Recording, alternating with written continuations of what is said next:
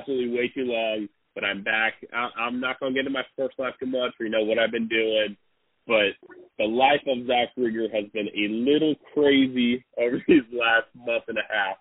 So very excited to be back, and it's going to be an action-packed episode here on the Zach Sports Podcast. As I just kind of mentioned, my name, Zach Riger, your host. Obviously, you guys knew that already.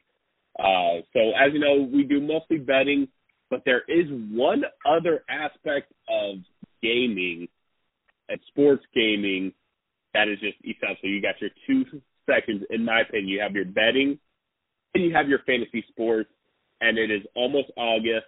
It's late July. We're just a few days away from August. And you know what August means?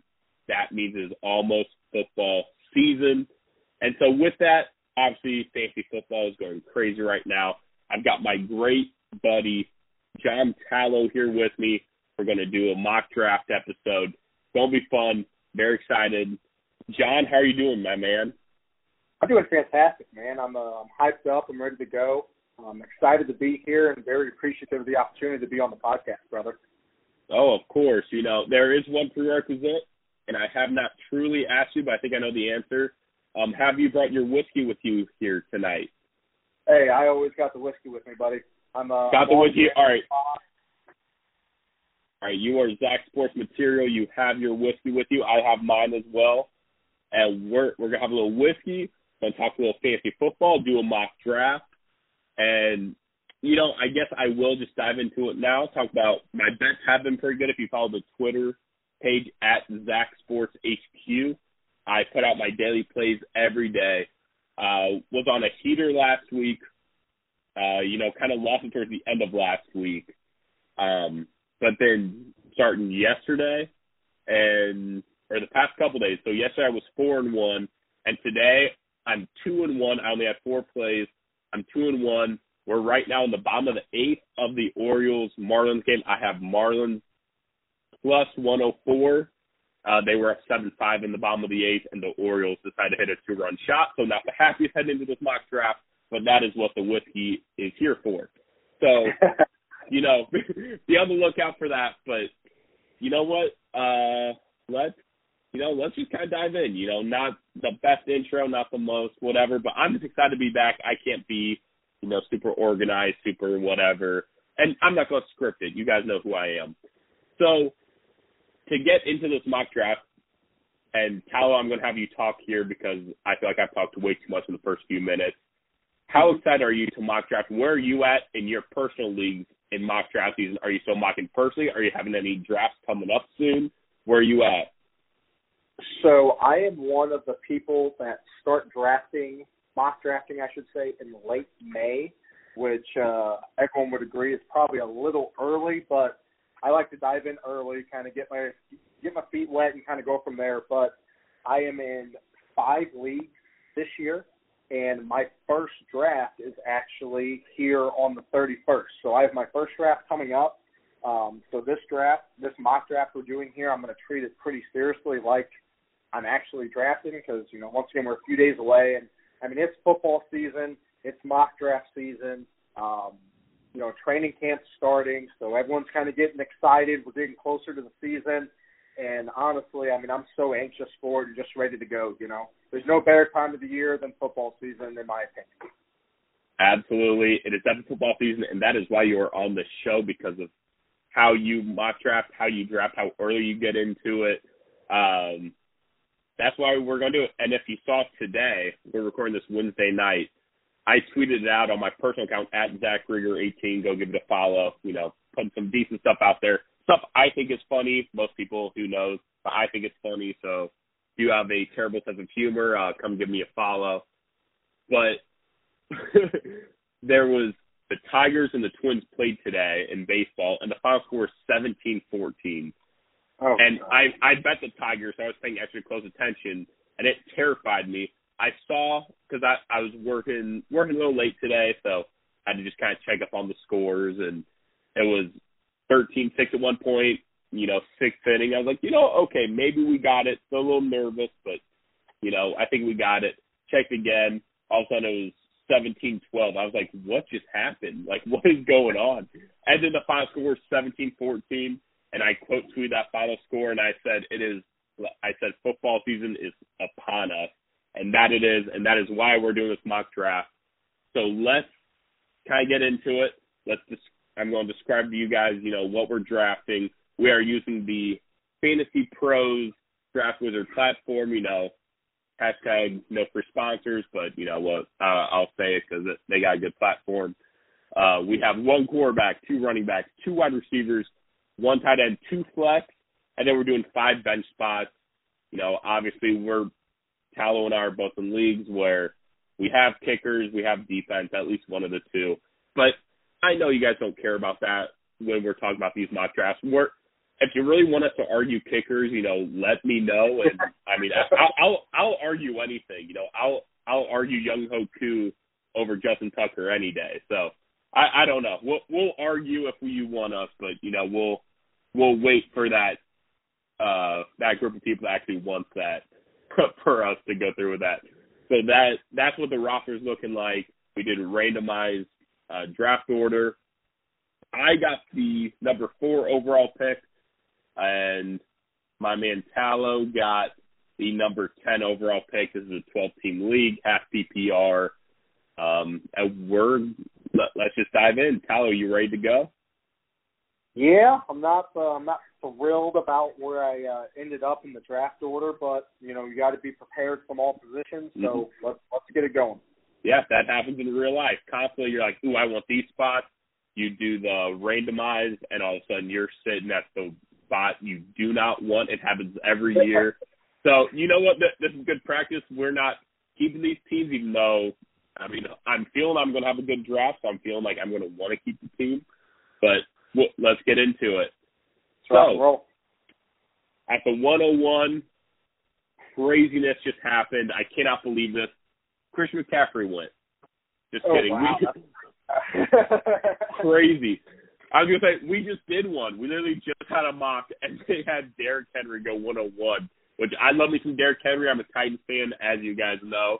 But man, at 101 over McCaffrey, that is big bold. So, uh, Chris McCaffrey went 101, then Dalvin, then Alvin Kamara, which those are literally when you look at my running back rankings, those are the top three guys. It's McCaffrey, Cook, Kamara. So I am now on the clock at the 104, and I have to go with the guy I just mentioned. I'm going to stick with my rankings. You know, it, we're early in the draft where we have to go running back, and my number four running back, who I actually had as my number three running back until Michael Thomas went down, then I bumped up Kamara over him, and that is Derrick Henry coming to my team at 104, and I love that pick. Yeah, that pick is, I mean, for me, Derrick Henry is actually my number three overall player. Um, and I would not be against taking him number two overall. And for me, this is going to be a little. I just feel like a lot of people have the idea that Derrick Derrick Henry is just going to fall off because of his workload. But I mean, Derrick Henry. People forget that Derrick Henry did not start for the Titans his first two full years in the league and then even his third year in the league, he didn't really take over that full role role until about halfway through the season. So it's not like this guy has been getting 300 plus carries every year of his whole career. Um, I don't think Derrick Henry is anywhere close to done, and I think he is just. I mean, he had 2,000 rushing yards last year without a single one of his offensive linemen being an All-Pro lineman. So, mm-hmm. I mean, if that, a lot of lot of injuries. Yep, a lot of injuries along the offensive line. And that's the thing too. You hear that, you just hear regression and regression and regression. Because I mean, obviously it's coming. He just ran for over 2,000 yards. But okay, even if Derrick Henry regresses some, he can still rush for eight. If he rushes for 1,800 yards, that's still regression. Like yeah, he he is a top five running back. Like regression is a relative term when you're talking someone that just ran for 2,000 yards. So I, like I said, I'm very excited to get that pick. But you know what? A lot of this has been the spotlight on me so far. So you've got a few interesting options. I'm going to read off who all went after Derrick Henry. And at the 105, Zeke Elliott went, then Chubb at the 106. Jonathan Taylor at 107, Chubb over Taylor. That's pretty interesting. Then we had Tyreek Hill at the 108, first wide receiver, and then 109, Davante Adams. So back-to-back receivers. a lot of great running backs still on the board. Uh, a lot you can do here at the 110. You, a lot of options. I'm going to let you uh, take it away and hear your thought process. Yeah, so um, my thought process here is I see a couple of interesting picks that came off the board already. Um, Nick Chubb at number six overall and Jonathan Taylor at number seven overall. I have uh, I have both of those just a tad bit lower. Um, not a big difference, but one name that I see that's still on the board at number 10 overall that really piques my interest and I never see on the board at this point is uh, Saquon Barkley. Um, yes, sir. Um, he is, and I'm, I'm going to get into this very briefly here. I fully believe that Saquon Barkley is the most talented running back in the NFL, and it really isn't super close on just a straight talent alone perspective.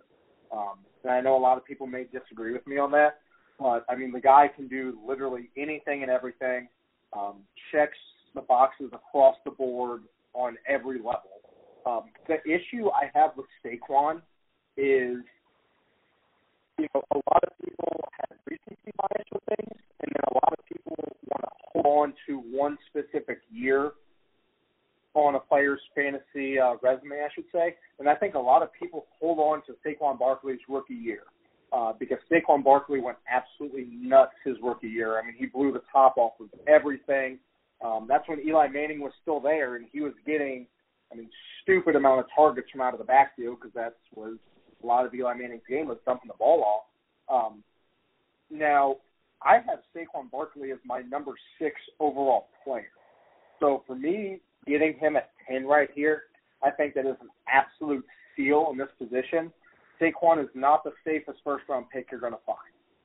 Plain and simple. I mean, in a first round pick, you want to find a guy that there's zero question marks, there's zero doubts. Um, even if he's not going to finish as the number one overall player at his position, you want a guy that's going to be a guaranteed, you know, top 10 player. He's going to give you solid production. You just don't really, you can just plug him in and not worry about it at all. Um, Saquon gives me a little bit concerns here. He tore his ACL last season.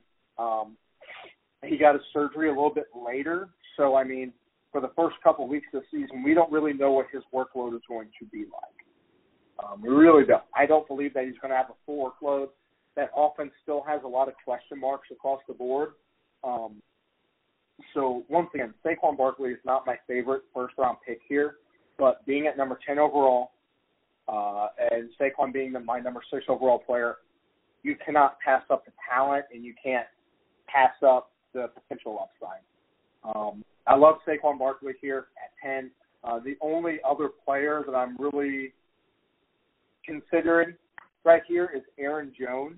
Um, I have him right behind Saquon at number seven as of right now, with uh, Aaron Rodgers being back on the team. But I think the pick here is definitely going to be Saquon Barkley. Uh, you can't pass up the value here. Um, he can finish as the number one overall running back. But as we've seen in the past, there's definitely a lot of risk here though, at the same time. But Saquon Barkley's the guy here for me at number 10 overall. I like it. Could you, before we started recording, before we did this mock draft, did you believe in any way that you would have Saquon Barkley on your roster?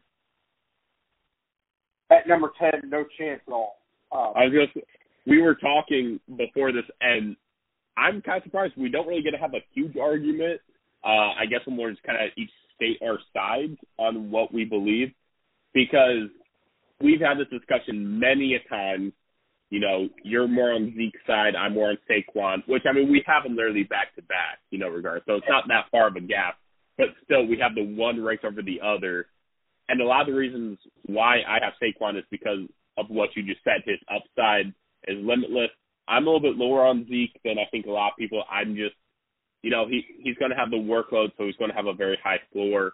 But I think that's about all he's going to have, which is not bad as a late round, first round, uh, late first round pick. But we don't really get to have that argument anymore, and I just think it's hilarious that you end up with Saquon when I've been a Saquon guy. I may or may not be wearing a Saquon jersey right now. You know, so I love that, and uh but honestly, at 110, that is unbelievable value. So I think we both start get a stud running back, and uh, let's let's see what uh what kept going. So after Saquon Barkley went, Aaron Jones, like you were saying, he was your next guy at 111. Then Travis Kelce, that's a big name to always. He's always one that you want to look out for, see where he ends up. He's at the 112. Then Stefon Diggs goes to a one, and Austin Ekeler will not get back to me at the 202. I did not think that he would. And Tallow, you are back on the. You know, wishful thinking. You never know. You just got Saquon at 10. Why can't I get Ekeler at the 209? You know, wishful thinking. It happens. You are on the clock, my friend. So, um, just kind of backing off what you were just talking about, I'm going to quickly hit just very briefly on my side of the conversation on Zeke versus Saquon. Fair. Um, just because I do feel like it's a very relevant thing here. Um, as you mentioned, you're higher on Saquon and you're a little bit lower on Zeke. Um, and the way I look at Zeke, I have number Zeke, I have Zeke as my number five overall player off the board. I am 100% comfortable taking Zeke number five overall, which is exactly where he went in this mock draft. Um, and Saquon, no doubt, has the higher upside. I don't believe that Zeke really has a route to finish number one overall, um, but I don't think that Zeke has a route to not finish top 10 overall. Um, obviously, de- depending on injury. But Ezekiel Elliott last season, um, obviously, a lot of people were disappointed in what he did. Uh, but just a couple things to touch on. Last year, before the season started, Travis Frederick, the Cowboys center, retired before the season. He was the top tier center, probably top three, top four center in the NFL. So completely lost his center before the season started. And then Tyron Smith, La'el Collins, and Zack Martin missed a combined 36 games last season. And just for the listeners who aren't too aware of those players, all three of those were offensive linemen, and those three have combined for 18 Pro Bowls and seven first team offensive line honors. So those are not just middle middle grade linemen; those are top tier linemen. And they three players missed a total of 36 games. I mean, that's what's the math on that? 12 games a player. You know, so I mean, we didn't have you know a majority of the Cowboys' offense most of last season, or their offensive line, I should say. Um, and then well, I mean, offense as well. yes. Um, and then another big stat is obviously Dak Prescott had that devastating injury last year, and without Dak Prescott, that offense doesn't really roll. Zeke and Dak have a crazy chemistry together. And just to touch base, weeks one through five with Dak, Dak Prescott in the lineup, Zeke finished top 15 all five weeks. So he did not finish outside of the top 15 those five weeks with Dak in the lineup. Three of those weeks he was inside the top seven, and two of those weeks he was inside the top four. And he had 296 total touches last season in 15 games. 296 touches is the lowest he has seen in his career in any season outside of the season he had a six game suspension. So, if we're talking 300 touches is the floor of Zeke Elliott, I mean, sign me up all day. You know, that Cowboys offense is going to be a high volume offense. It's going to score a lot of points. And Zeke is the he's the focal point of that offense. You know, opportunity wise, snap share, he's top ten in the league. Um, he's only missed one game in his career due to injury. So that's the big thing for me is the best ability on the field is availability, and Zeke has been nothing but available the entire time. He's not the flashier player, but he's a way more reliable player. I feel like over Saquon. Um, plays on a better team, better offensive line. I mean, there's a lot of things that go into it. And once again, it's not like I had Zeke at five and Saquon at 15.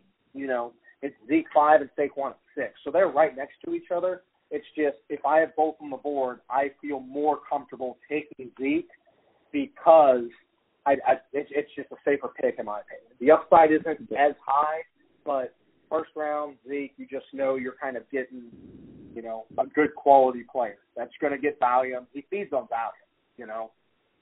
Mm-hmm. There, there definitely is that comfort value with him, and I'll. I, I'm just curious on one other thing. I have two words for you, and then we really need to get into the draft because it's we're like 20 minutes in and we each made one pick. So yeah, absolutely. I, I I have two words for you. Tony Pollard.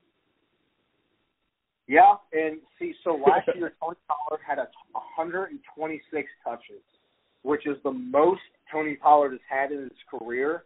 Um, so on a normal basis, you would kind of be concerned about that, that his touches are going up. But Zeke's got a huge contract. It's not like he's on a mid-tier contract. I mean, Zeke's paid one of the highest in the league. So in terms of the Zeke Tony Pollard conversation, you know, Tony Pollard's going to get touches. He's going to have a role. Um, but I do think that Zeke returns back to form this year with Dak Prescott back in the lineup, second year in the Mike McCarthy system. I just think it's going to be a lot more smooth across the board. I feel you. Just had to bring it up. You know, he's definitely the more comfortable guy, as we said. But just me personally, I just love Saquon's upside, and there was a reason he was going number two overall in drafts last season because he is that good. He's that. So there's just I'm not going to bring up as much numbers because, like I said, we need to, you know, get going with the draft. But and I mean, we we both said it. We're both. This is like a couple picks apart, not like ten. So, uh, yeah. anyways, let's just go back to the fact that you have Saquon, which I just literally love. Um, so, so you're on the clock. Austin Ekeler just went at 202. You are on the clock at 203. Who are you looking at here? So at 203 here, um, Travis Kelce, if he was on the board, that was going to be an auto pick for me. It wasn't really going to be. I mean, Kelce's on the board. I'm taking him. Um, right here, I have a couple really good wide receiver options. I have DeAndre Hopkins and Calvin Ridley still on the board, which I love both of those players. But I think I'm going to pivot to running back here. Um, there's a couple guys I really like. Um, I'm going to go ahead and trust my rankings here, and I'm actually going to take um, running back Najee Harris at the top. Wow.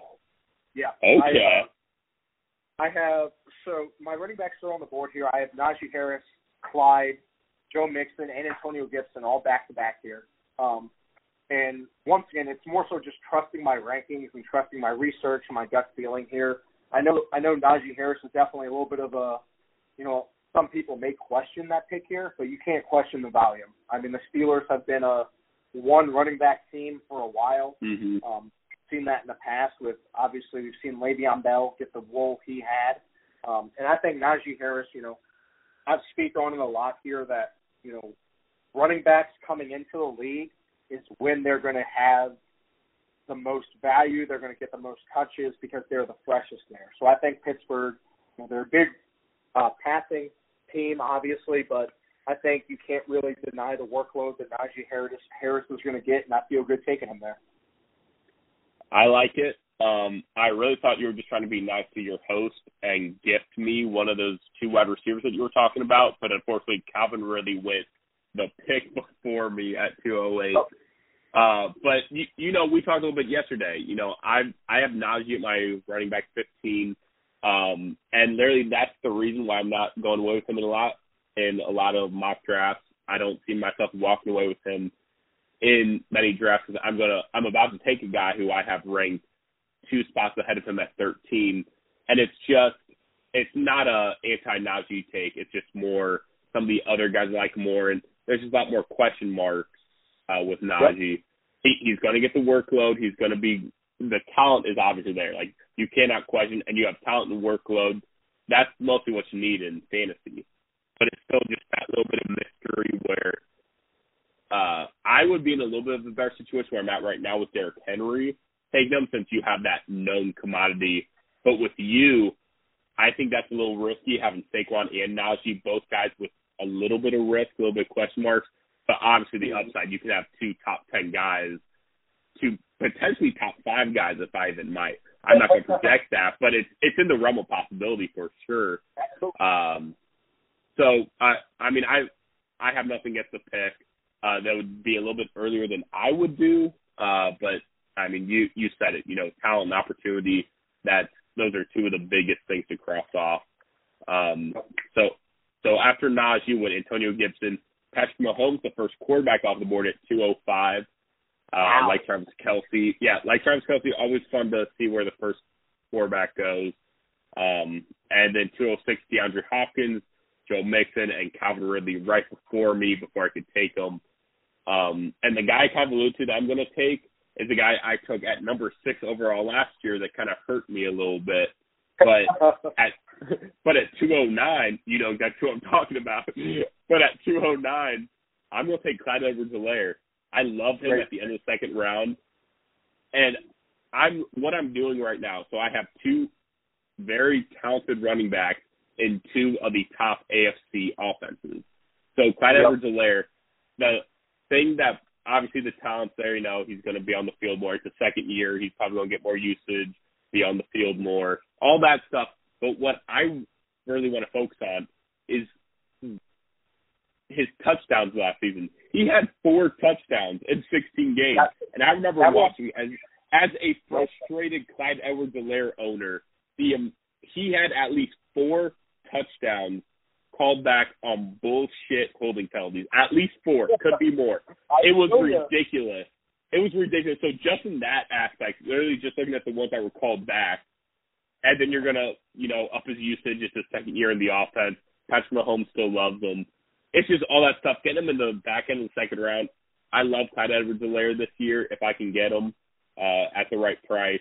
So his, his touchdowns are going up regardless of literally regardless Absolutely. of anything. Like they're guaranteed to go up, and literally as long as they go up, um, you know he's going to be a great second round pick. So I love having Derrick Henry and Clyde Edwards-Helaire to start off. Two great running backs. Uh, and you see, uh, go ahead, go ahead and read off the picks after that because I think this uh, this whole quarterback group going this early is really interesting. Yeah, this it is. I know you and me, we both wouldn't have that have it this way, but this is how your drafts do. Not everyone listens to fantasy football podcast. I know you might think like, oh, what? People don't listen? Yeah, I know. I mean, send them my way if you really want them to. Um, but you see, I mean, you see kickers. There were last year kickers, and Justin Tucker went like the sixth round or something last year on one of my drafts. Like it, it just happens. Like it, you know. So you never know what's going to happen. You can mock and mock and mock, and I recommend mocking as much as you can. But you can do that all the time, and the draft is always your real draft is always going to feel a little bit different, just because you never quite know. Um, so, so after Clyde Edwards-Helaire went AJ Brown at two ten, Allen Robinson, DK Metcalf, uh, next tier wide receivers there, Justin Jefferson. I got all of them went above Justin Jefferson, a little interesting. Uh, but at 301, that was Justin Jefferson. And Darren Waller at 302. That's a good pick for team two there. And then Lamar Jackson at 303. So Patrick Mahomes and Lamar Jackson are both off uh, off the board early in the third round. So I'm now back on the clock at 304, and I have my two running backs. And another reason why I took Clyde so easily there, um, there are a lot of later running backs that I do actually like this year. This is one of the first years for me, at least, where mm-hmm. there are running backs in the middle to late rounds that I actually really like. So I'd be okay with having them in my flex or possibly even RB two if my wide receivers and tight ends quarterback if my team is there to, you know, warrant that. But I looked at the wide receivers before I hit the Clyde, and there were about four guys I knew. I had a shorter turn this round. There were about four or five guys that I knew I was very happy with. Now I'm about to get one of them right here. I'm very high on him. He's my wide receiver six, actually, which I think is much higher than consensus. So I'm very happy to get him as my wide receiver one, and that is Keenan Allen, wide receiver, Los Angeles Chargers. I just most underappreciated wide receiver in the game, and Absolutely. Justin Herbert's only going to get better. And I mean, yeah, there you know he's to pass to Austin Ekeler, he's to pass to Mike Williams some, but Keenan Allen is week in week out, 15 points, 20 points a week, just consistency, steady. You you don't see many players that you can get in the third round that have as high of a floor and as high of a ceiling as Keenan Allen. So Derrick Henry, Clyde Edwards-Helaire, Keenan Allen, love that start. Yeah, I mean, I think you're in a really good spot. And just for reference on that Keenan Allen pick, because I know a lot of people um, don't think Keenan Allen is a sexy pick by any means at all. But um, when you're looking at taking wide receivers um, in a half PPR or PPR league, you want to look for targets. You want to look for opportunity.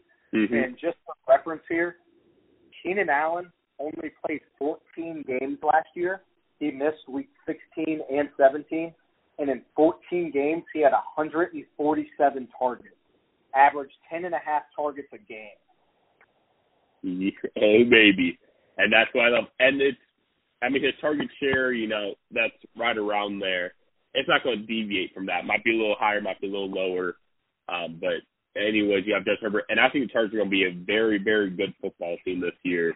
So yeah. it's going to be that. That's a very good pick from our receiver one. Very excited about the 304. At 305, George Kittle was available. That's kind of the third round where it's like maybe, but I wasn't going to mm-hmm. pass on Keenan Allen because there's a pretty significant tier gap after Keenan Allen. There were guys I would have been comfortable with, very happy with, um, but I I was okay with not taking George Kittle there. So he went at 305, and then J.K. Dobbins at 306. Josh Allen, another quarterback at 307, and then Josh Jacobs in the third round. That's much higher than I think both of us have.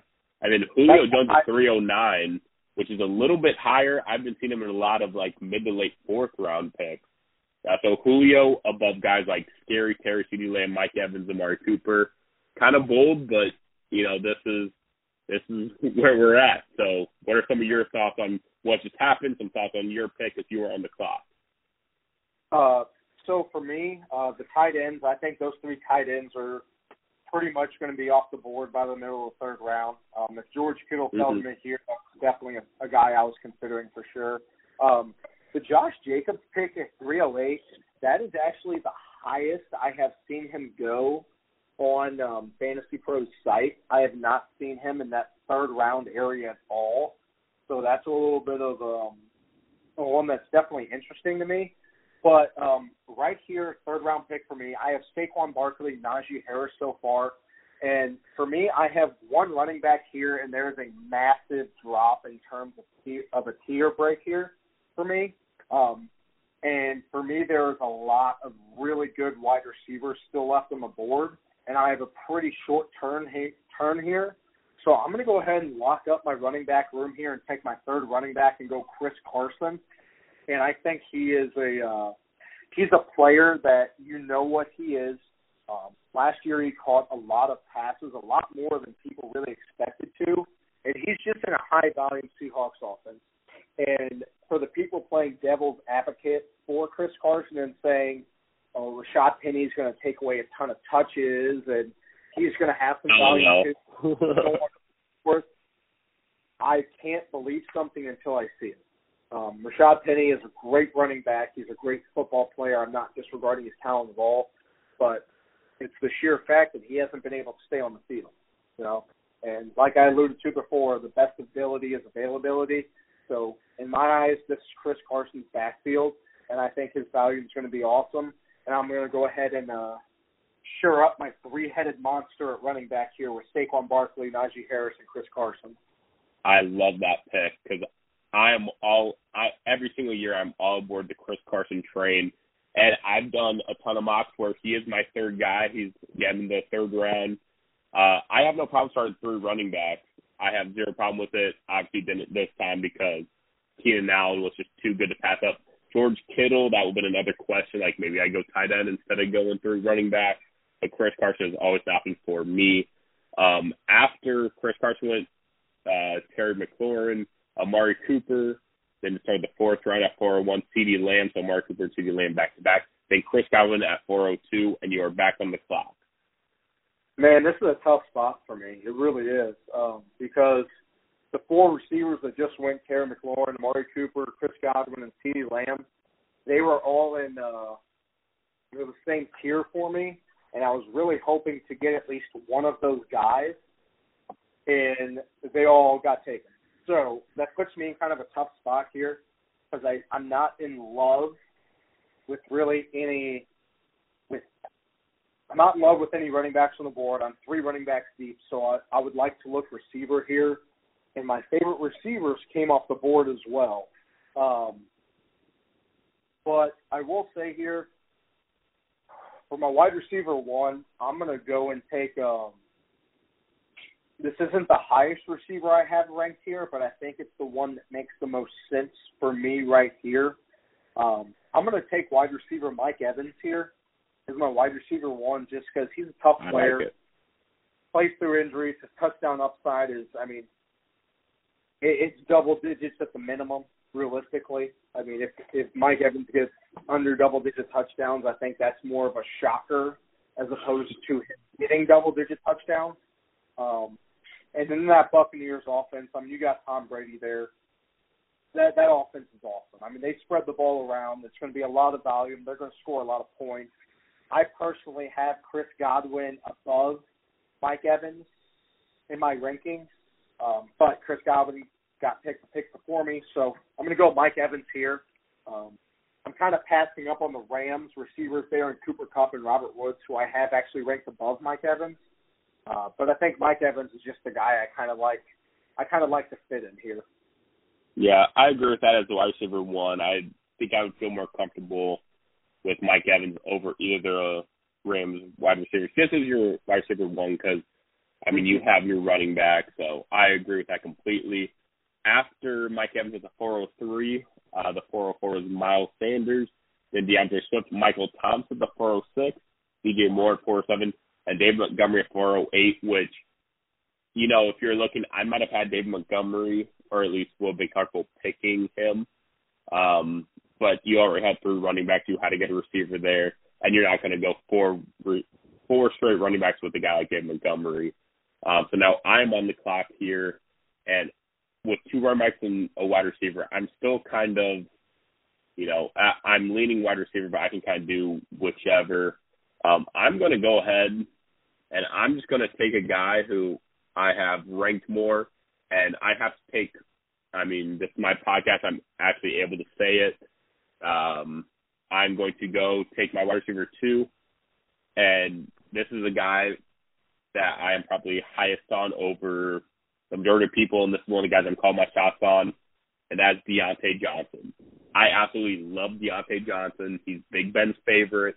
I don't love a ton of the Steelers' offense, but I will take Diontae Johnson in the late fourth round, mid fourth round, all day, every day, because he's he's just going to get targets after targets. All of my guys right now, all four of my picks have a very good combination of target share, like usage, and talent. So I think that this is probably one of the better drafts I've done just from that aspect where all four of my guys are going to be on the field a ton and they all have upside. Diontae Johnson, I don't care. You won't call him drops and you you do that. I I don't care. Everyone goes in a funk every now and then. I don't care. I'm going to take what he's done his entire career, except for that little three four game stretch, whatever that was.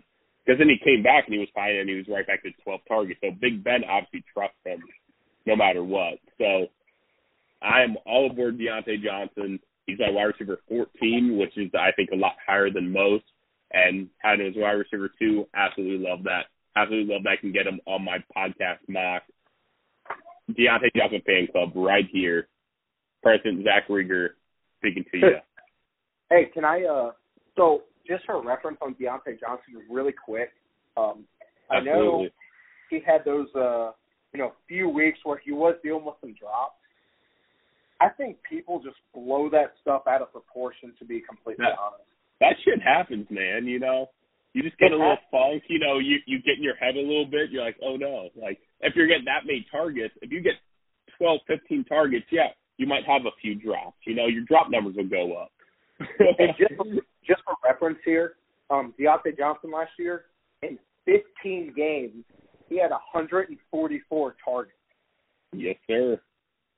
So I mean, the thing is with the drops is he didn't have any more drops than really anyone, any other receiver. Alluding back to what you said, I mean, when you have a when you have that high a target share, you're naturally going to have you know a couple more drops here and there. Yeah, and he's still a young guy. Uh, let's see, this because he's heading into his third year. He is. Let's see how old he is. Yeah, he's 25. He's heading into his third year. He's he's still young. He's still learning. He's still getting better, which is awesome. And so I have him way above any other Steelers wide receiver. And so I, I that's just a me thing. I had him last year. Love him, especially half PPR. PPR, he's going to get a huge bump. Big Ben, his arm is uh Dunzo. I don't care about his diet that he's on right now. He's he's going to be passing to Diontae Johnson and feed him because he's that's the receiver he's most familiar with. That's the receiver that he favors the most. Give me Diontae Johnson because the Steelers, as much as I really think the Steelers will probably finish third in their division, but they're still going to be a good team. They're still going to have a you know winning record. So uh, that's my thoughts on Diontae Johnson. Uh, after Diontae Johnson, Kareem Hunt at 410, Robert Woods, Myles Gaskin, excuse me, Adam Thielen, Mike Davis, Tyler Lockett. I'm on the clock at 5:04, and I've seen a wide receiver that I am very happy that he is still on the board uh, oh, to wow. take. And uh, Robert Woods' teammate right there, and see, I've seen him in the fourth round, but him and Robert Woods are very close. And in the early fifth, it's not even a question. I don't really have to dive into much analysis here. Cooper Kupp as my wide receiver three, I'll take that any day. That's a great spot. That's a great spot for him to fall to. Uh huh. So love that. Not even gonna get into it much. Uh, so after Cooper Kupp, Kyle Pitt, he was the wow. fourth tight end off the board over Hockenson and Andrews. Wow.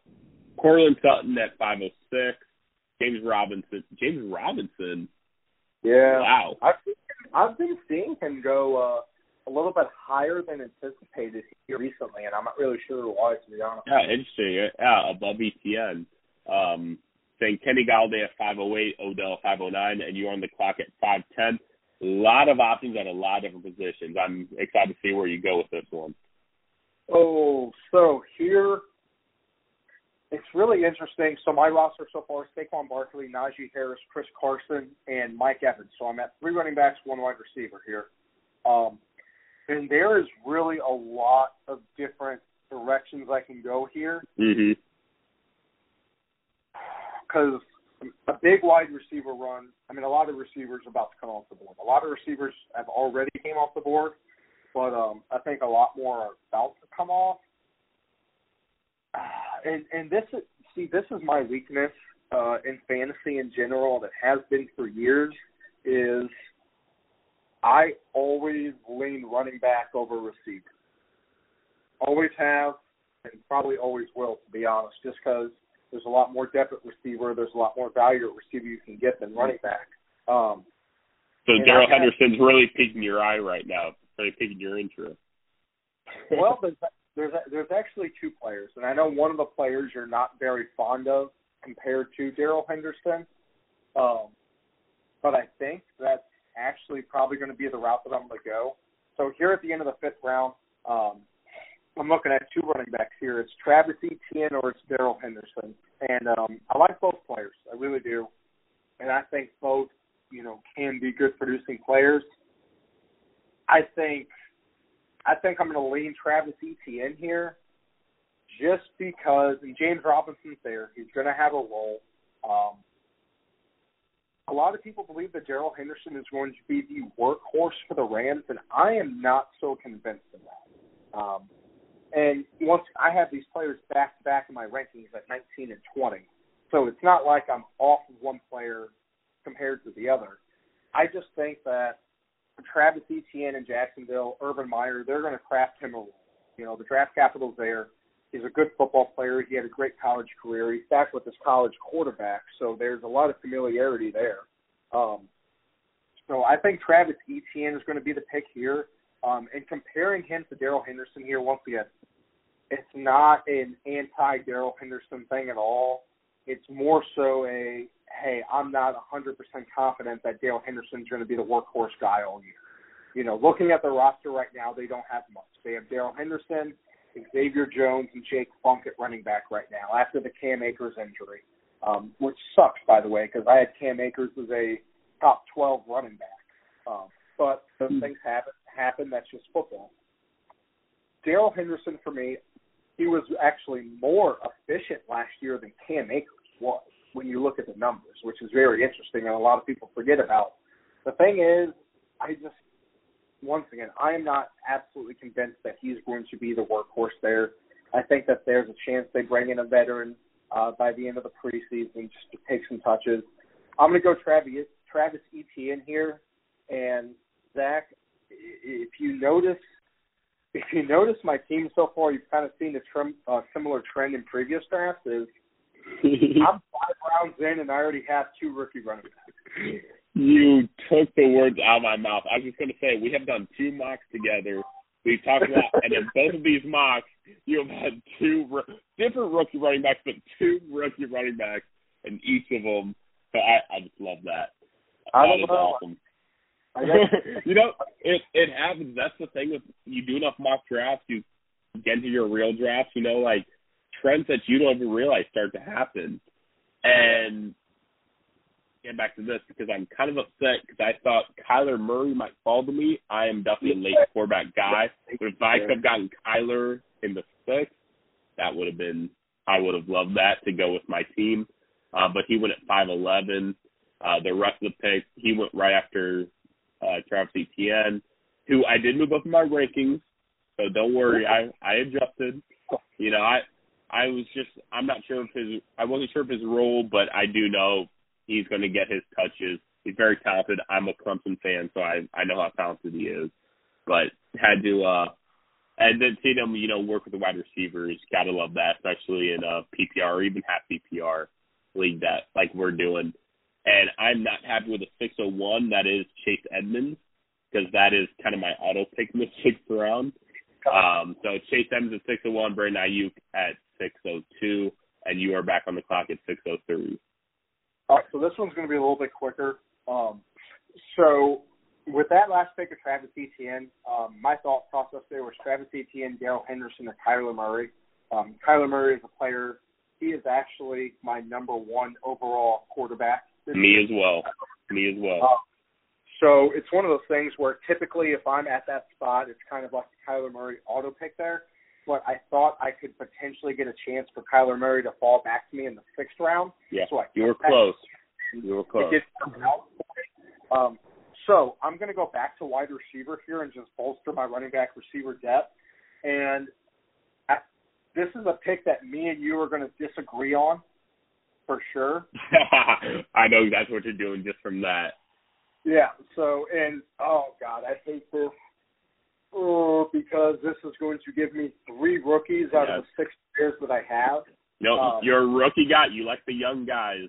That, that's okay, Tell us. Some guys just like the young guys, you know. Man, I don't know. Well, that's awful, Zach.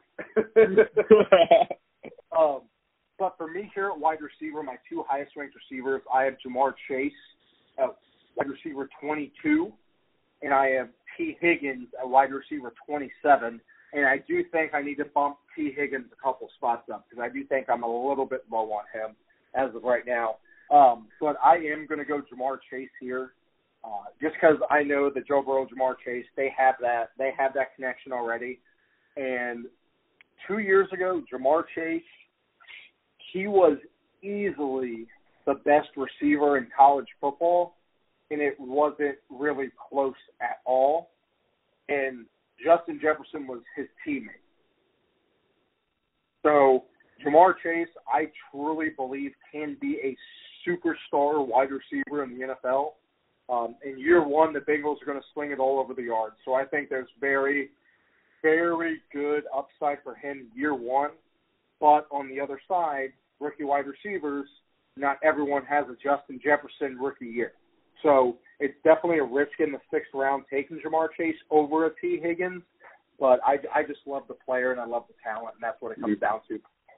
yeah, I kind of like you were doing too. I love Tee Higgins more. Not gonna get too deep into it, but I just love. I mean, he has a draft capital as well. He was a second round, pick, early second round pick. Uh, has has a year with him. I mean, Joe Ja'Marr Chase is Joe Burrow's guy. There's no no doubt in that. No getting around that. But Tee Higgins' talent, some of the plays he made, he's had a year in the pros extra, and I just I love Tee Higgins. Um, I kind of I'm a Clemson fan. Whatever, let that bias, you know, do whatever he wants. But I I have them. They're obviously close. I think I have them back to back as well. Ooh, I have them actually 25 and 27. So I have Oh. Tee Higgins just a little bit above them. Um, but with them going so close back to back, I have left so many drafts with Higgins, I have not left a single one with Ja'Marr Chase just because they're literally going like here they went 603, 605. So after Ja'Marr Chase, Mark Andrews, exactly. so Mark Andrews, Tee Higgins, DJ Chark, Robbie Anderson, Robbie Ooh. Anderson. Wow, the whiskey's hitting. Robbie Anderson, and then Dak Prescott at 608 my jaw dropped. You were talking, and believe me, I was definitely being a good host and paying attention to everything you were saying. But I saw Robbie Anderson go two picks ahead of me, and my jaw dropped. I was pissed. So I'm a huge Robbie Anderson guy, um, just because him at six or seven is a lot earlier than I have seen. Um, so I was expecting to maybe get him in the early seven. Um, but you know what? That's you gotta be prepared. That's why we're here. And yep. I talked about Chase Edmonds at six oh one that made me upset. And he's my all max sixth round pick. The other sixth round pick that I do love to take. You know, I, I'm going to get on your train. I see what you're doing, and you can't have all the rookies, my friend.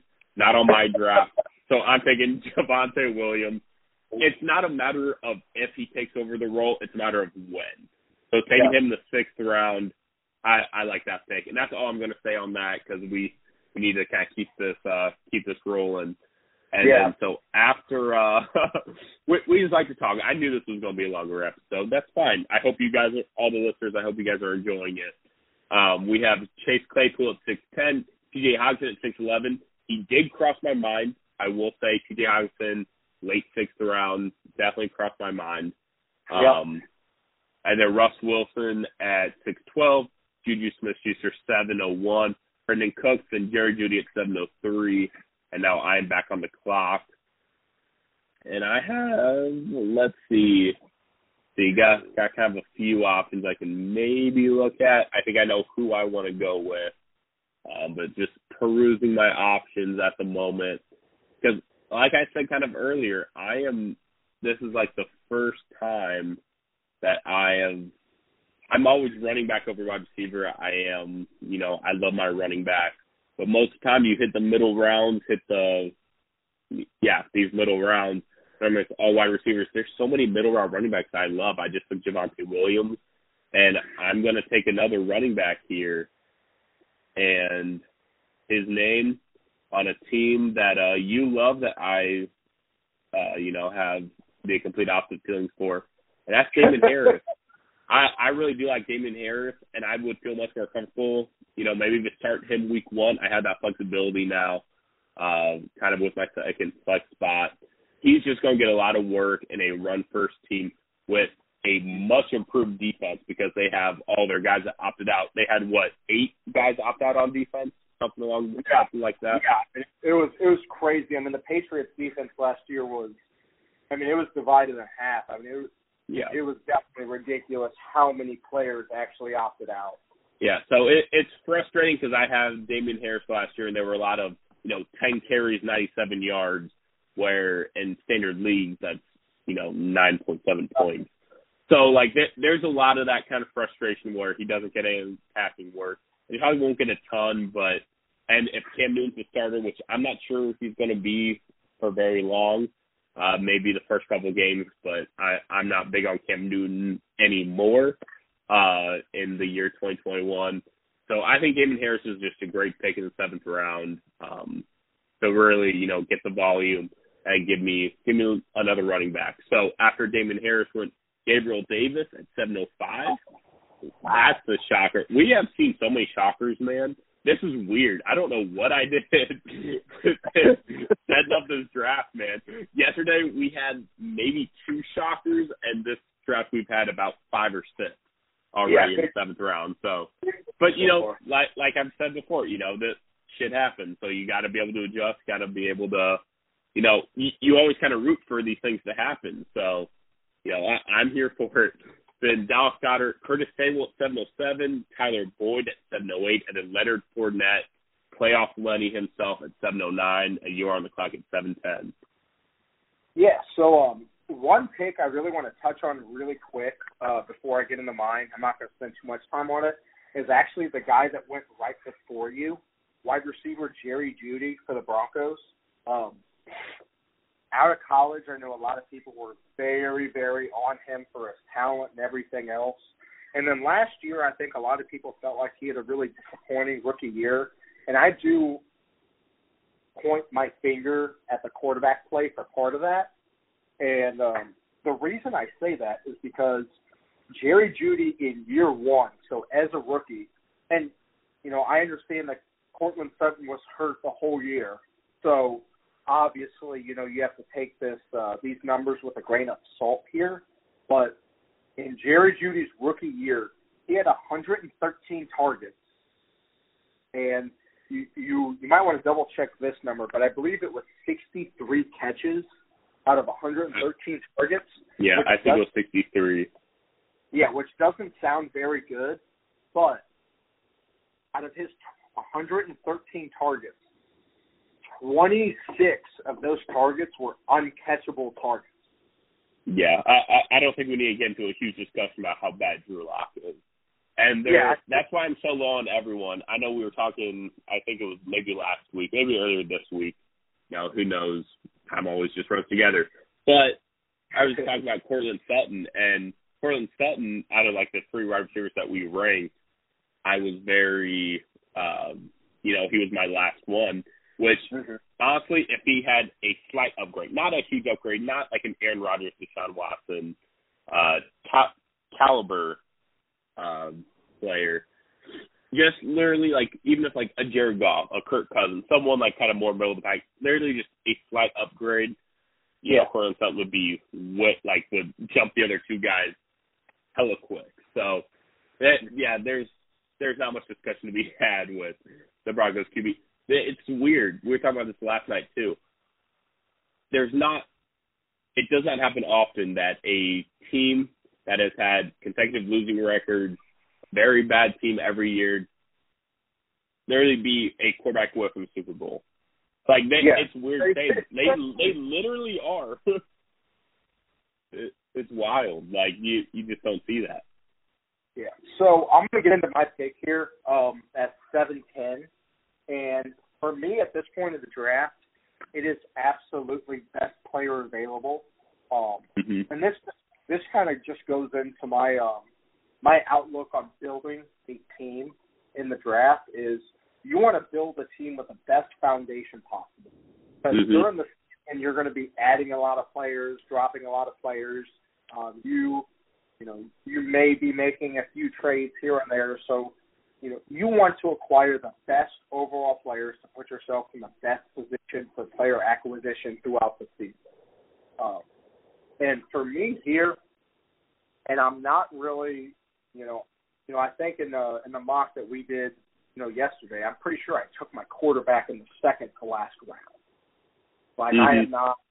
If I don't get like a top guy that I feel great with, I am all about streaming the quarterback position. Kind of the same with tight end. Um, but right here, I do think that there's a guy that's on the board that um, is undoubtedly the best quarterback still on the board. Yeah, maybe a little. I was gonna say maybe a little clarity in the past couple days. Yeah, we've definitely got more clarity.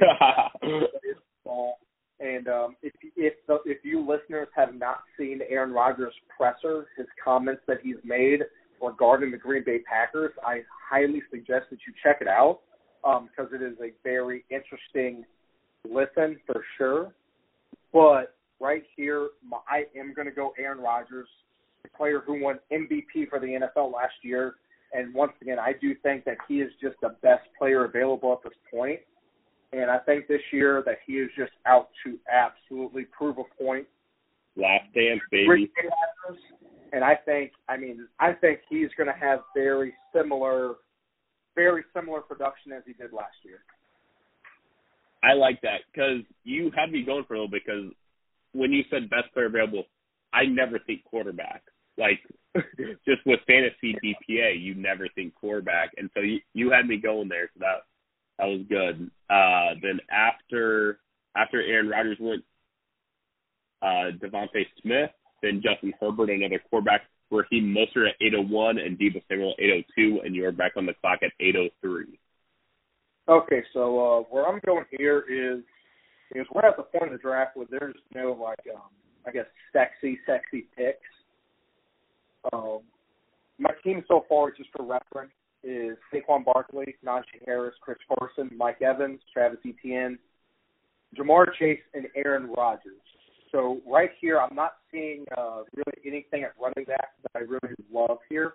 Um, if I didn't already have three rookies on my team, I would probably take a peek at Michael Carter here just because I love his potential later in the season.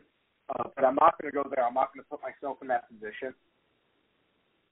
Um, and then another player here that, you know, I would probably be leaning towards here if I didn't have his teammate already is Antonio Brown. And a lot of people are very surprised by that. But Antonio Brown well. last year Antonio Brown last year, um, in the seven football games that he played, he scored five touchdowns. Five touchdowns in seven games. Um, Tom Brady and Antonio Brown, for whatever reason, they have a connection. Uh, you go back. They to do. It, they they do. It's kind of funny. Yeah, I mean the the one game that Antonio Brown played in New England during his psychotic break of a year. Um, Antonio Brown played one drive and caught four passes and a touchdown from Tom Brady. I mean that's I mean there's a major connection there. So if I didn't already have Mike Evans as my wide receiver one here, Antonio Brown would pretty much be an auto pick for me here, realistically. And once again, I know that's a very unpopular opinion by a lot of people, but that's just I mean Antonio Brown in the eighth round, that's nuts. You know, considering for like four or five years in a row, he was a top three overall fantasy player. Um, which I know he's older, and you know there's a lot of things that go against that argument, and it is a big risk there. But um, I'm going to pass up on Antonio Brown here, and I'm going to go with a player that I have not drafted at all in any mock to this point. Um, this is very much an extremely high upside player, uh, and it really depends on his quarterback play at the same time. But I'm actually going to go with my highest ranked wide receiver here. I'm going to go Will Fuller in the top of the eighth round. I like it. He he's one of those, like you said, high upside, but you just you don't know. You know, you don't know the 2 You don't know how he's going to fit into the new team. You know, there there's a lot there. Um, kind of, I think we're going to kind of speed through this year because we're we're now in the eighth round. We'll kind of burn through here. Uh, after, let me find it. After Will Fuller went Tom Brady at 804, Melvin Gordon, Laviska Shenault, Jalen Hurts, Jarvis Landry, and now I am on the clock. There are a few people I would like, and I, you see, I want to go quarterback here, especially since Tom Brady went off, and there's only one other guy that I have in my top 10 that is available, and I'm just going to say the name, it's Ryan Tannehill. But there's also some good running backs, wide receivers that I do really like that I think I would rather have at this moment, and I might commit to the uh, the streaming. Especially since I ha- I'm on the short term, I want to secure cabinet, and there's an Amari Cooper injury that we're still not sure how long he's going to miss, and out as well. And now we have an opportunity in a very pass-heavy offense where Dak is going to throw for 500 yards a game. And I'm going to take Michael Gallup at 809, and I'm going to hope and Tannehill goes as I figured he would. Um, after my 809, it was Ronald Jones, who's also a guy I was kind of considering in the late eighth, and then Tannehill, Michael Carter at 812, Mike Williams, Rashaad Penny, Antonio Brown at 903, and now I'm Mm. back on the clock, and I'm in now zero rush for a quarterback. Um, there's still some talented guys that I can take at any moment. Um, so I'm looking all over, and this is one of the first picks of the draft. and I'm not exactly sure which way I'm going to go when I look at quarterback, running back, wide receiver, and even tight end. Because I have the tight end that I I do like, but I think I can get him next round, even with the long break. And I'm looking at my wide receiver rankings at the moment, And also, I might as well add uh, the Marlins fucking lost. So I went two and two today, eight seven in the bottom of the ninth. Um, just, just, just so you know where my head is at, it is ninety nine point nine percent on this fantasy draft. That point one, that point one was wondering, okay, what's going on here? Looked it up, eight seven, big L. But you know what? That's still we still were positive on the day because my two hits were both plus money. So if you're looking out for the uh, Zach Rigger wallet, first off, I appreciate that. Second off, um, you know, we'll we'll be back more tomorrow. So back to back positive days. Let's see. We have one, two, three, four, five picks left. So this is where we're starting to look. I'm going to go ahead and I'm going to take a guy who I'm not going to talk about a whole lot. I would love to, but we're we're uh, over an hour, I do believe. So we're just going to go ahead and take him, and that that is, you know what? It's what the people want. It's it's, it's why we're here, and that is Zach Moss. I'm big, how I'm big on Diontae Johnson. I'm also huge. excuse me. I'm also huge on Zach Moss this season. It, the Buffalo Bills offense is awesome. I think Zach Moss is a million times more talented than Devin Singletary. He's to get his he's to get his you know workload increased. And I know Devin Singletary missed some time last year. Zach Moss was the only guy, but Zach Moss was also dealing with a lot of injuries as well. Um, he can catch the ball. He's a power back. A lot of people don't think he can catch the ball. But I watched him a bunch at the University of Utah, and he catches the ball constantly out of the backfield. Has great hands, very deceptive hands. Um, Josh Allen, he's going to run for hits. He's going to look for some touchdowns. But in the ninth round, I love Zach Moss. He could potentially be an RB two. I really do believe that. Um, so Zach Moss at 904, then David Johnson at 905, Bryan Edwards 906, Marquise Brown 907, DeVante Parker 908, and Trey Sermon 909. How you're up, my man. Oh, Team Nine just sniped me. you love those rookie running backs, man. Yeah, I mean it's just it, it, it's not. I, I'm not looking at those players as like, hey, they're a rookie. I have to get them biting. I'm just looking at opportunity, honestly. I mean, every rookie that I've taken has opportunity through the work. And Najee Harris, he's going to get the full four workload. Travis Etienne, I'll be extremely surprised if he has less than 60 targets this year. Um, and Etienne's probably going to have about 150 carries, but 60 targets, I mean, 200, I don't know. I mean, I just think that he's going to have a great, a lot of opportunity in that offense. Ja'Marr Chase, once again, him and Burrow have that connection. I don't got to talk on that. So, I mean, my rookies, it's not like I'm just doing dart throws on guys that just, you know, you're just kind of guessing on stuff. No, I mean these guys, I am very confident they're going to have a high workload. Trey Sermon, kind of a similar thing. That 49ers offense, that running game, especially is elite. And Raheem Mostert, he's a great player. They drafted Trey Sermon for a reason, you know. So I mean, I love Trey mm-hmm. Sermon there. There, you know, it's an auto pick for me. Um, but at, at this spot, you know, I'm at uh, four running backs, three wide receivers, and a quarterback. I feel pretty good about a wide receiver that's still on the board. He is a, he he will be the wide receiver one for his team. As much as you don't love this team and this offense, um, Corey Davis here for me is the back of the ninth round. I mean, once again, he is a guy that has an opportunity for 120, 130 targets in that offense. Mm-hmm. And once again, I don't. I'm not saying that Zach Wilson is the best rookie quarterback by any means. You know, I don't love Zach Wilson, but once again, someone has to catch the football. That defense isn't great. It's going to be better this year, I believe for sure, but it's still not great. So they're going to be playing from behind a lot. They're going to need someone to catch the football. And I think Corey Davis really showed a lot last year out in Tennessee. I think he was a great compliment to AJ Brown. Um, and they paid him.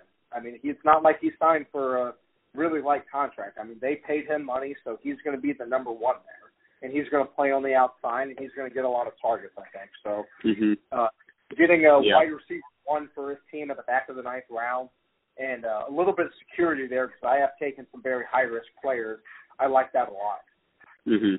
Yeah, he really broke out last year as wide receiver two. That's the one thing I have against him where he had his chances to be the wide receiver one, and then last year as he kind of took that wide receiver two role, uh, he, that's where he really excelled. And I I love Corey Davis the player, um, but obviously as a Titans fan, I'm going to take Julio over Corey Davis. But I like that pick.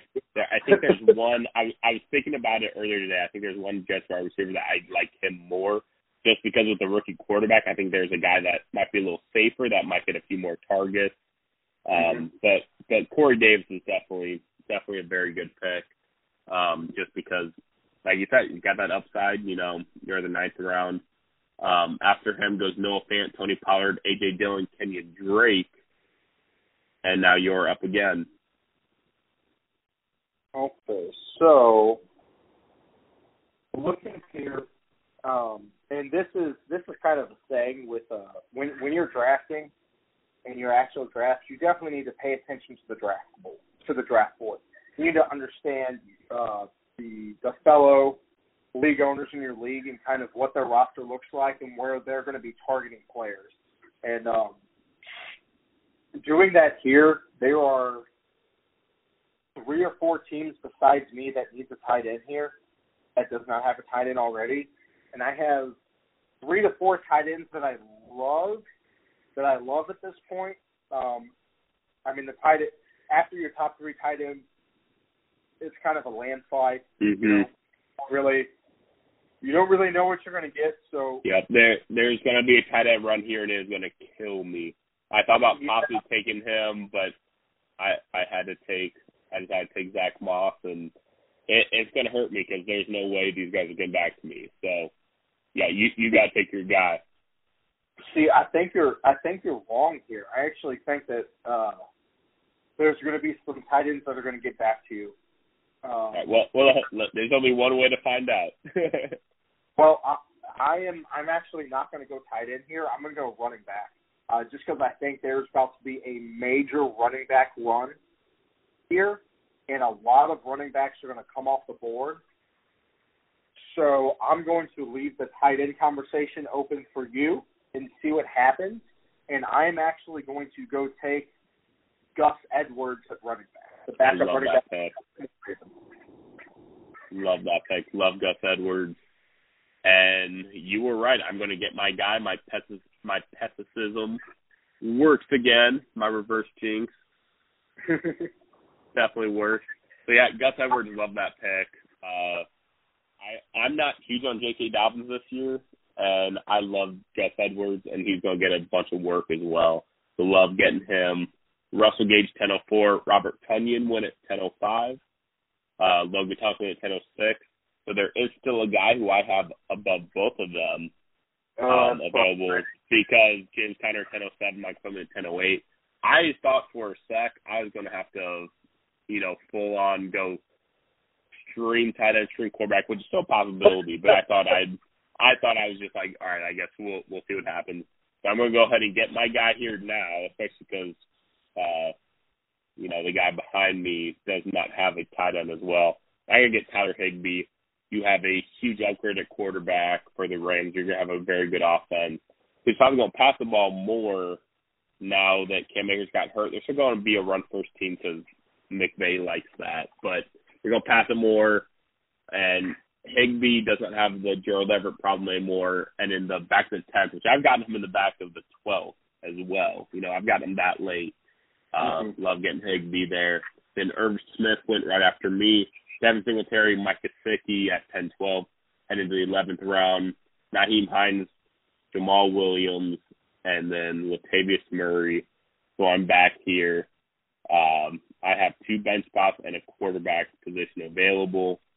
Um, looking at who is all available, there are a few guys. I think there's only one that I'm going to look at right now, and that is like there's still a few quarterbacks. They're all kind of similar to me at this rate. There's one guy I'm looking at, but he's not the top guy on the board right now. So I'm going to go ahead. I'm going to take Darnell Mooney. We were talking about him oh, yesterday. God, I hate you. Oh, you are welcome, my friend. Welcome to my podcast. Um, oh. but Darnell Mooney, he is he's going to be the wide receiver two. Very talented guy.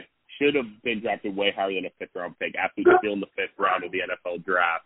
And you look, my favorite video of, like, my favorite video on Twitter of all time is Darnell Mooney last season. They made like a two minute video of him running deep routes and the ball just being nowhere close to him. He gets wide open against quality corners and just nothing. So with having Andy Dalton there, and more importantly having Justin Fields there, Darnell Mooney gonna have a great season. Get him in the 11th round. He was the best player on the board there in the 11th round, so that was an easy pick for me there. then after my man Darnell Mooney came to my squad, we have Phillip Lindsay, uh, McKissic, Alexander Mattison, Darrynton Evans. Hmm. Darrynton Evans at 1108. Then we have James White 1109, and you are on the clock at 1110. All right, I want to open up this uh, little segment of my pick by saying "Go to hell, Matt." Um, cheers, cheers, my friend. Thanks for being on. Okay, so uh, so I know I, I I'm just going to go ahead and start with him here uh, because he was my pick a thousand percent here. Like it wasn't even I wasn't even considering another player. So Darnell Mooney last year as the wide receiver three on the Bears, his final stat line was 61 catches, 630 yards, and four touchdowns, and that was backed by 98 targets. And I don't have the stat offhand on the amount of targets that were uncatchable targets there. I'll have to uh, do some digging there just to get a little bit more insight. But Darnell Mooney is, as you alluded to, he is a downfield absolute monster. I mean, he gets open, plain and simple. I mean, he gets open. He's just he's just had bad quarterback play, and across the board. I mean, this year, regardless, and I fully think it's going to be Andy Dalton for four or five games, and then it's going to be Justin Fields because I believe, if I'm not mistaken, the Bears have a Week Five bye. So I think that's kind of the point where it's going to cross over from Andy Dalton to Justin Fields. And I could be wrong. I could be wrong. Yeah, it, it, it's a bye week ten. Yeah, I mean Matt Nagy's been very adamant about saying, "Hey, Andy Dalton's our guy." Yeah, but, you can never trust what Matt Nagy says. He just uh, he just pulls shit out of his ass, honestly.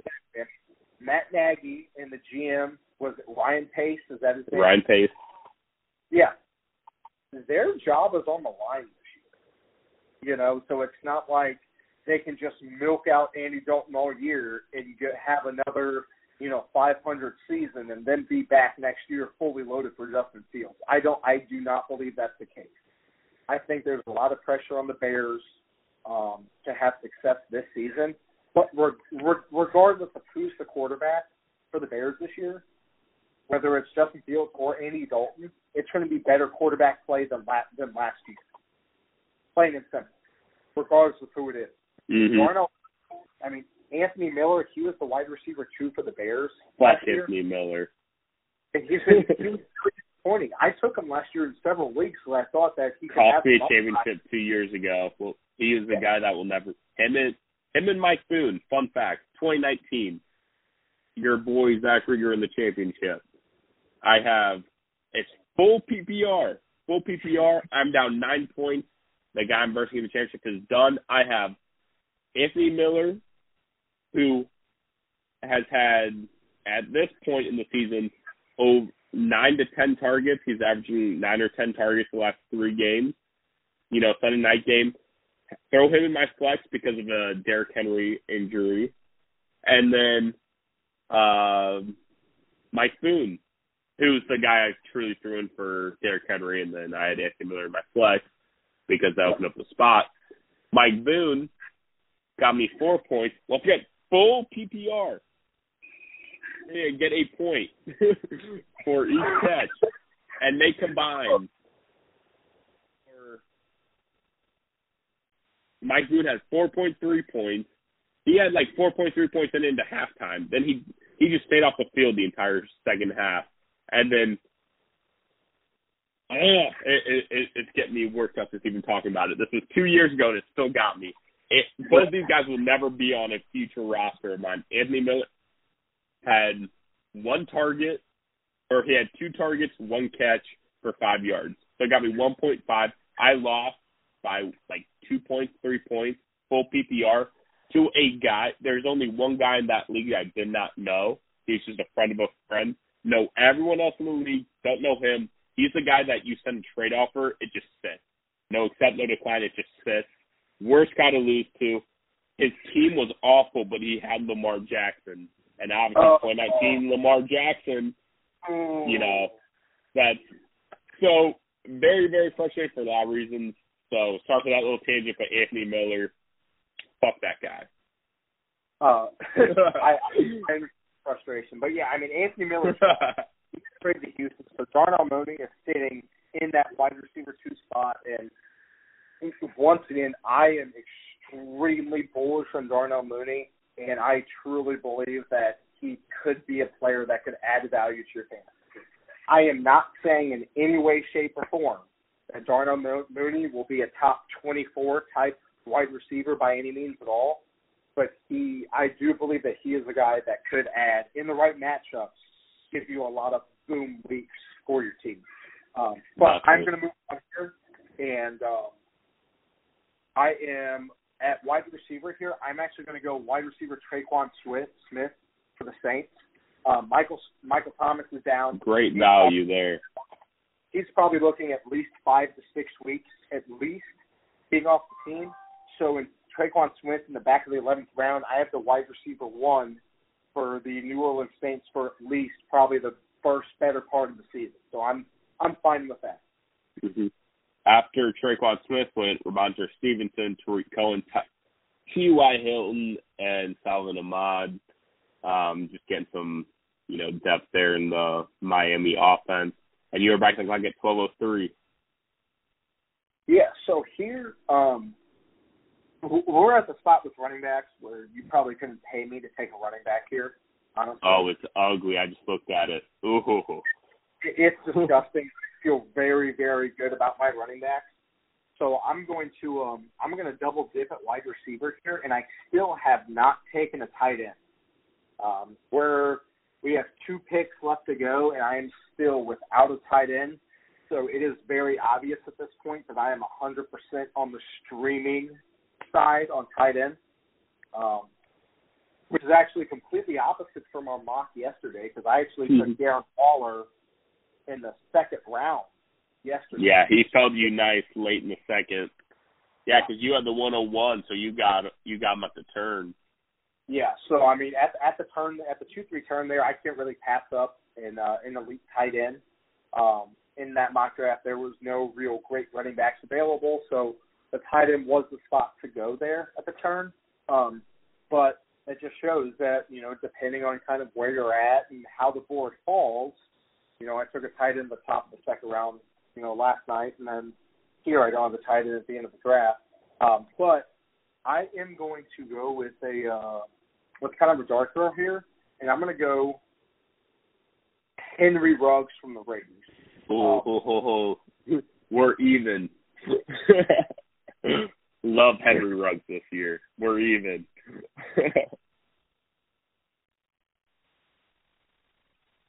wow. Yeah, I mean, I I just think there's there could be a lot of upside there. I mean, and There it's is. like you know, if he doesn't figure it out, it's not a big deal.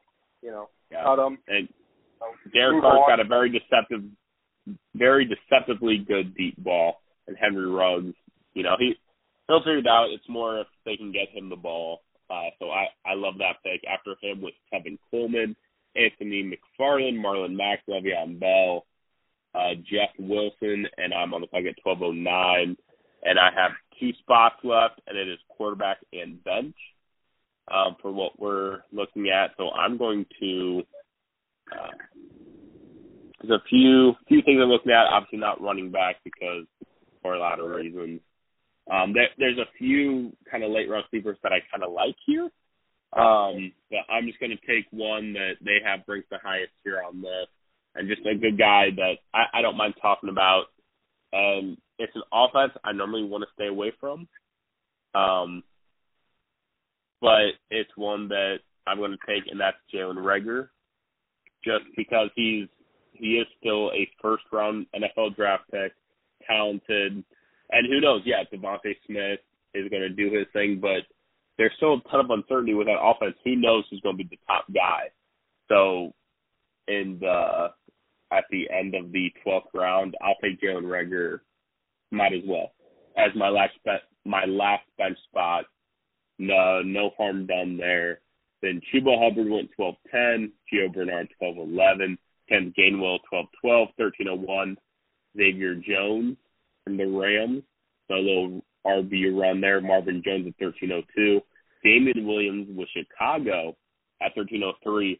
And one thing, I now have two guys on my team, and this looks so weird. Two guys with a Week 14 bye.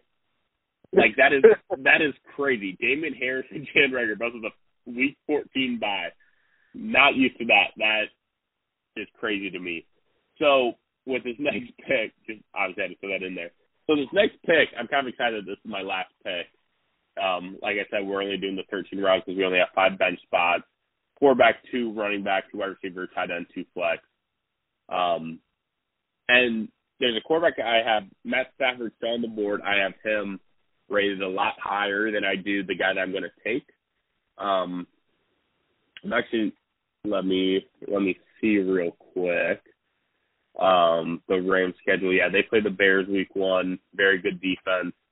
Um, you know, I'm not not going to take him. I wouldn't mind taking him, but there's a guy on here that I kind of mentioned last night as well when we were talking, and it's a guy who, like I said, he's not my highest ranked here, but once I get to this point of quarterbacks, I I really like taking him here, and that is rookie quarterback Trevor Lawrence, which is crazy. But for my quarterback at this point, all my top tier guys are gone where I'm comfortable starting year in year out. I am a streamer at this point. point, and the Jacksonville Jaguars have the potentially and most likely worst team in the NFL, Houston Texans, playing them week one and you already know that all the newspapers, all the sports writers, all the sites, everywhere is just great is just waiting to talk about Trevor Lawrence's amazing NFL debut.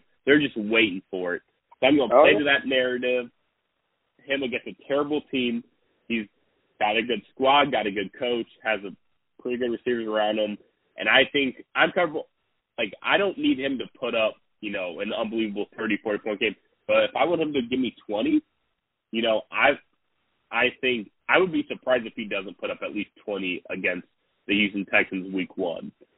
So, I'm going Trevor Lawrence there and so that's my final pick and the, so my team right now Trevor Lawrence, Derrick Henry, Clyde Edwards-Helaire, Keenan Allen, Cooper Kupp, Tyler Higbee, Diontae Johnson, Javonte Williams, Damien Harris, Zach Moss, Michael Gallup, Darnell Mooney, and Jalen Reagor. Uh, very happy with my team. We're going to see what my grade is. Um, but after Trevor Lawrence and Boston Scott, Jaylen Waddle, Benny Snell, um, Darrel Williams. The, there were two D Williams, and the the one was the Chiefs and threw me off. Darrel Williams, and then Matt Stafford, who I just talked about, went thirteen oh nine. Like I said, Matt Stafford was my highest rated uh, quarterback left, but Trevor Lawrence against the Texans I, I'm very happy with that as my last pick. So you're on the clock here. Your last pick. Um, not quite Mr. Irrelevant, but pretty close to it. Yeah. So um, right here, it's uh, it's not really a um, a surprise on the position I'm going here because I don't have a tight end yet. Uh, you waited till the last round to get your quarterback. I waited the last round to get my tight end. Um, pretty good, uh, pretty good for uh, us. You know, shows shows our personalities when it comes to draft. I like it. Yeah, absolutely. And, and one question I do have for you, just really quick before we wrap this up, is with you taking Trevor Lawrence um, as your fantasy quarterback here, obviously there is a good amount of confidence in Trevor Lawrence. Where does I, I guess who are your favorite players on that offense? Because you have Travis Etienne, you have James Robinson, you have Laviska Shenault, You have DJ Chark. Uh, you have let's see, Marvin Jones on there as well. Mar- Marvin Jones, I think, would be the only other guy. There are two guys that I'm looking at. The main one, I will tell you, Laviska Shenault. I I very much like Laviska Shenault this year. He is he's a freak. If you watch him in college, uh, he destroyed every defense that he played, and they can move him around. Yeah, you throw in Urban Meyer to you know run that offense. He's gonna be all over. He's gonna be in the backfield. He's gonna be the fat outside. You know, he's gonna be all over. He's gonna get the ball. He's gonna do things with it. So, Laviska Shenault is probably my favorite receiver on the Jag, favorite weapon on the Jaguars. Then I would say Travis Etienne's the other guy I really like because he's going to be out there on the field. He's also going to be all over. He's going to be wide receiver, running back. Trevor Lawrence is going to feel comfortable with him because they have had uh, three years, four years together. I think three years maybe um, in college. So those are the two guys. Laviska Shenault and Charles Etienne are the two guys on the Jaguars offense where I'm comfortable. Uh, and then I kind of like Marvin Jones. Um, he's going a lot later. I haven't had him in any mocks yet, but Marvin Jones is always a guy that I've liked the last few years. Adding him, I am very off of DJ Chark. It, it is no longer uh, DJ Chark season. I liked him last year. Do not like him at all this year. So Laviska Shenault is uh, my number one guy that Trevor Lawrence is going to love in Jacksonville. Okay, just needed just wanted some clarification on that and hear your thoughts on that offense. So yeah, it, uh, it was very hard to say. It was very hard to say as a Titans fan. I will, I will give you that. so uh, my last round pick here. Um, there are, I mean, at this point, I mean, you're definitely streaming tight end, but um, one thing you do want to pay attention to here is there's proud, probably six tight ends here that I'm I'm really considering across the board, um, and I have one that's still in a tier above the others. And the reason I have this guy in a tier above the others is because talent wise, I truly believe he is just absolutely more talented than the rest of the guys at this point in their career. And I think the opportunity can be there, although this is not a very good offense, uh, passing offense, I should say. Um, but he signed a contract with a new team this season that made him the highest paid tight end ever. So, with that being said, my tight end here will be Jonnu Smith with New England. I'm so happy you did not say Evan Engram. You had me in the first half. I thought for sure you were going to say Evan Engram, and I was like, oh no. But I, I like it. Jonnu Smith uh, would have absolutely loved him if it weren't for the um, Hunter Henry signing, but uh, very exciting times. I just got back my grade, and uh, I mean not to brag, you know I was an A student, and uh, just just got another A. So uh, I'll read off my team one more time. I know I did it after my pick, but Trevor Lawrence made in the QB at least for Week One. We'll see. Uh, we'll kind of see how he does. See what things are looking like. Uh, but then after him, Derrick Henry, Clyde Edwards-Helaire, Keenan Allen, Cooper Kupp, Tyler Higbee, Diontae Johnson, Javonte Williams, Damien Harris, Zach Moss, Michael Gallup, Darnell Mooney, Jalen Reagor. I love my team. Absolutely love my team. I think I have a very good, like I said, my top, my first five picks, all very high floor and high ceiling, which is awesome that you don't get a lot, uh, like as consistently because all five of my guys have that, I think. And then I have a very deep bench, I believe. And, um, yeah, love getting Higbee late. Trevor Lawrence, okay with that in the 13th. Um, I'm very happy with my team. Uh, I'll, I'll let you read off yours. Yeah. So, um, just really quick before I get into the grade of my team, one thing that I really want to hit on that I think the listeners might appreciate here is it's more of a tip while you're drafting.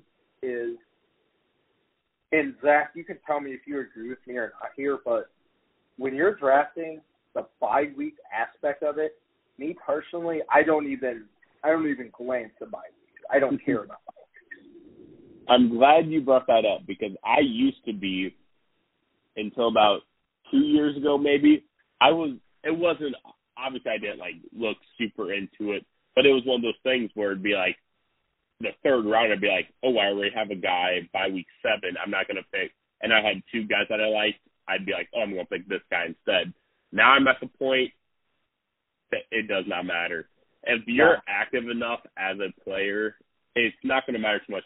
You you will have weeks. I mean, you would be insane if you go undefeated in a fantasy season. In all reality, you can be the only guy. I like. I'm in some leagues where I'm the only guy that really takes it that seriously, and there's, you know, like there, there's a certain amount of you know luck, certain amount of, you know, you never truly know what's going to happen on a certain week.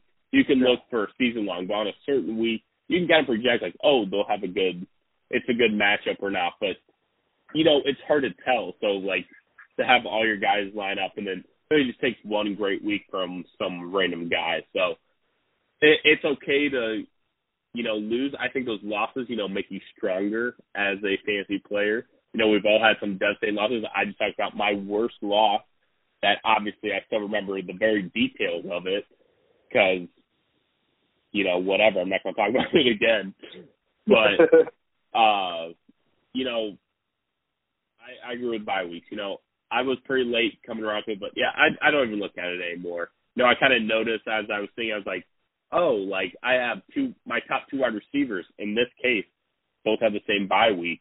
Now I'm like, oh well, maybe I'll I'll take that into consideration. Like maybe I'll try to get a few more wide receivers. I didn't do that necessarily in this case because I was still just going BPA. But you know, it, there's just a few things you can think of after that. So yeah, you know, bye weeks. I, I'm not worried about bye weeks at all. I, I don't think you really should. You just kind of look at the players. If you're good enough, you want to pay attention to it. You know, you'll you'll be able to add guys. Your your team is going to change a ton from the draft. Uh, so even if you get like your top two running backs, like I got my top two receivers, same bye week, it'll be okay because I got the after adjust my flex. I'll be able to move up. I've got uh, a few guys you know, on my bench, I got Michael Gallup I could throw in there.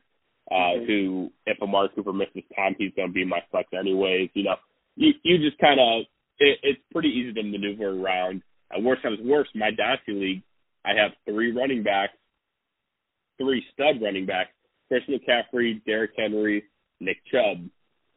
All of them have a week 13 bye. I'm just I'm punting week 13. I'd much rather have those three guys much rather have those three guys and, you know, week 13 kind of sucks versus, you know, having other guys. And then, you know, maybe week 13 I'll get a win, you know. I, I Yeah, absolutely. So, yeah, I, I agree with you on that. And, and, and the big reason that kind of came to my head is because I know that you touched at one point during this mock that you had a couple guys with a week 14 bye this year. That, that's just weird. Week 14, man. I wow. and, and typically that's kind of like a big deal, but with the NFL adding a week this year, so there's uh, you know you're playing 17 games, 18 weeks total. Um, you know most fantasy leagues, your playoffs are in week 15, 16, 17 this year. Uh, your your guys get well rested. Week 14 byes. yeah, yeah. Correct me if I'm wrong, but I mean that's where most points fantasy leagues playoffs are running this year. Mm-hmm. Yeah, so I'm thinking I'm thinking this year will probably be or no, you're right, you're right. 15, 16, 17 will be uh those weeks for sure. Cuz yeah, and, you don't want to have the last week. Yeah, um, and my look at it on it is if you are freaking out because you have a couple week 14 byes, you know, then uh, I, I just feel like by week 14 you know, you should have done a good enough job with your team already to punch yourself a playoff spot. You know, mm-hmm. if you and I understand things happen, injuries happen, so on and so forth, and you know, some people do rely on like for example, last season, the league that I'm commissioner in that I run, the guy who won the league, the last week of the season, he won a game to get into the playoffs. And then his team just got hot and he won the whole league. So if he would have lost last week of the regular season or the last week of the regular season for fantasy, he wouldn't have even been in the playoffs. But he won that last week, and then he got hot and won the whole thing. You know, so I mean, things happen, but I, I just really do feel like that you shouldn't, you know, especially this year on a Week 14 bye, because there's a lot of good fantasy football players that have a Week 14 bye this year. I just don't believe that that should be a thing that should steer you away from a particular player, um, just because he has a late in the season bye. You know, mm-hmm. I mean, once and I mean, take care of no. your team, do the things necessary to put yourself in a good position, so it doesn't have to come down to the last week against the playoffs. But yeah. moving forward, I'm gonna get into my team. You said you got an A this time around. I actually got a B on my grade. I got an 83 out of 100, um, which was kind of flipped from yesterday because I know yesterday we were kind of flipped in our grades. But uh, yeah, you, yeah, you had a little bit higher, and I yeah, you had what like a 95. I had a 89, something along those lines. Which it, it's all subjective. The grade's just something you know for shits and gigs, honestly. You know, because yeah, it's where you, it, it's where you personally rank it, and I'm my teams are always an A. So. and, uh, in reading off my team here, and I will say, just looking at my team, it is a very high risk, high reward team here that I've drafted, which I usually go towards a little bit more towards the safer side of things. But hey, here we are. Um, but my team quarterback Aaron Rodgers. Um, at running backs across the board, I have Saquon Barkley, Najee Harris, Chris Carson, Travis Etienne, and Gus Edwards. At wide receiver, I have Mike Evans, Ja'Marr Chase, Will Fuller, Corey Davis, Henry Ruggs, and Tre'Quan Smith. And then at my starting tight end position, I have Jonnu Smith from New England. I love your running backs. You were listing up. I love your running backs. Uh, you know, th- there's that risk there with two rookies, but I think you've got the depth. You've got a lot of upside. Like I said, it, it's I like both of our teams, so I, I was very happy. Callow, I really appreciate you appreciate you coming back on. Um, yeah, I'm. I have not had a podcast in uh, over a month, so it was awesome to get back to it. We're going to get back to our weekly schedule, and um, a lot of great content coming up. You know, we kind of strayed a little bit from the best, You know, still threw a little bit in that because that's who I am as a person. But very, very fun. Always fun to do mocks. It is football season. It's, I don't care what anyone says. It is football season. Mock draft season. Fantasy season. Um, so thank you all once again. I know I just thank you, but seriously, I cannot appreciate enough uh, all you guys that listen. Um, so if, if you wouldn't mind, you know, give us a call on social media at Zach Sports HQ, me at Zach Brigger 18. Um, you know, subscribe, like, follow, you know, comment, do, do whatever you want. Let let you. Uh, I mean, if you have any requests, anything you want me to talk about, you know, I'm always all ears. So uh, we'll love to hear from you guys. Uh, thank you all for the final time. Uh, and Tallow, thank you again for coming on, man. Uh, I, I appreciate it. And uh, it was a good draft. So, always any final words for you? Take the opportunity. Yeah. You know, it, it's always fun, you know. Uh, it was great. So we'll uh, we'll end it here. Another episode of Zach Sports HQ. Not really HQ, but it sounds fancy. Um, but it, it was great, and uh, we'll talk to you next week. Have a good one.